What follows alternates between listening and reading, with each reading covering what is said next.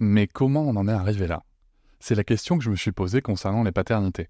Pour y répondre, je vous propose de découvrir la BD Papa Sapiens, qui raconte l'histoire des pères à travers les âges avec humour et les chouettes dessins de Sévanie.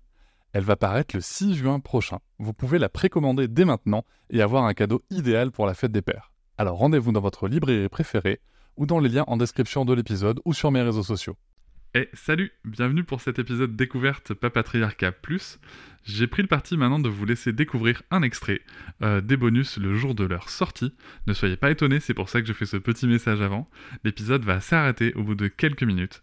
Si vous souhaitez continuer bien sûr l'écoute de cet épisode et de l'ensemble des bonus, vous pouvez cliquer sur le lien en description pour vous abonner. Je vous souhaite un bon extrait. Avec quelqu'un qui a dit que je peux pas jouer aux poupées et après j'ai pleuré. Bienvenue sur Papatriarcat, le podcast qui réfléchit à la parentalité au XXIe siècle pour l'affranchir du modèle patriarcal.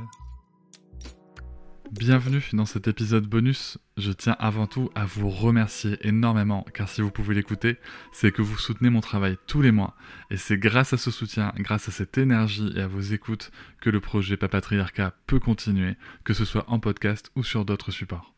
Et je vais maintenant vous laisser tranquillement découvrir ce contenu exclusif et je vous souhaite une très bonne écoute.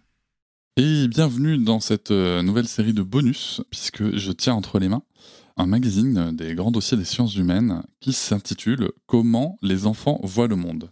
Forger son identité, trouver sa place parmi les autres, s'engager et dessiner l'avenir.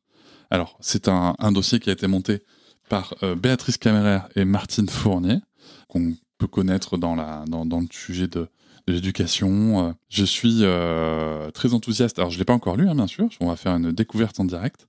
Je, suis d'ailleurs en train de découvrir exactement qui y a dedans. Non, j'avais quand même regardé qui y avait dedans. Faut pas déconner, hein.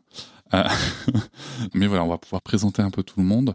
La première question que je me pose, et du coup, dont je n'ai pas encore la réponse, c'est est-ce qu'il y a des enfants dans le magazine? Voilà, c'est vraiment parce que quand on dit comment les enfants voient le monde, est-ce que on va avoir euh, justement cette, cette intégration des enfants et de la parole de l'enfant dans les réflexions avec l'expertise des professionnels de l'éducation et tout, ou est-ce que on va un petit peu se retrouver comme souvent et comme et attention, je le précise, je ne fais pas beaucoup mieux. Je pense qu'il y a un vrai sujet de, choses qu'on ne sait pas faire hein, en France euh, là-dessus, mais où est-ce qu'on va encore se retrouver avec bah, un groupe d'adultes qui parlent des enfants, euh, à l'instar des mecs qui parlent de la ménopause sur CNews.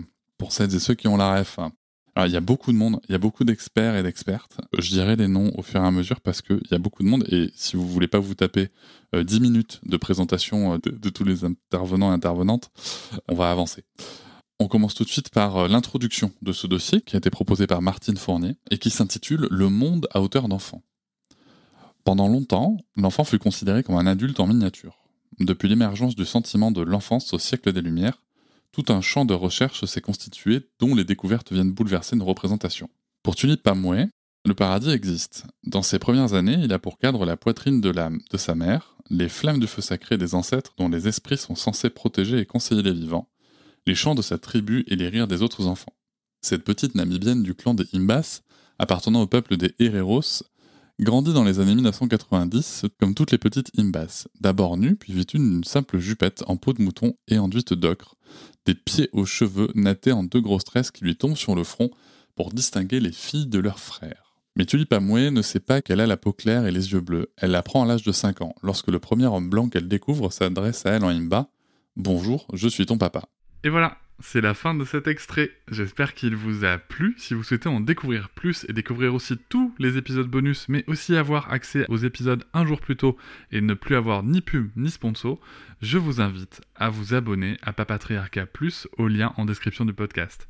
Je vous souhaite une très belle journée. Je vous remercie de m'avoir écouté. Je vous invite à vous abonner et nous pouvons aussi nous retrouver sur Facebook, Instagram et sur le blog papatriarca.fr. À bientôt.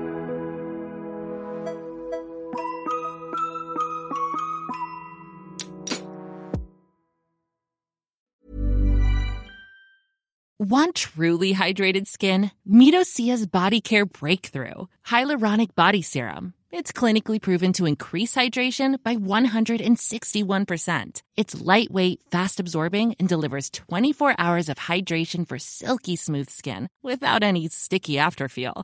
Treat your skin to clean vegan skincare from Osea. Get 10% off your first order with code SUMMER at OseaMalibu.com. That's O S E A Malibu.com code SUMMER. Hop, c'est encore moins. Si tu veux soutenir le podcast, tu peux aussi t'abonner à Papatriarca Plus et découvrir chaque semaine un épisode bonus en plus des 60 déjà disponibles. À découvrir sur tes applis de podcast comme Pocketcast, Castbox ou encore Apple Podcast. À très vite.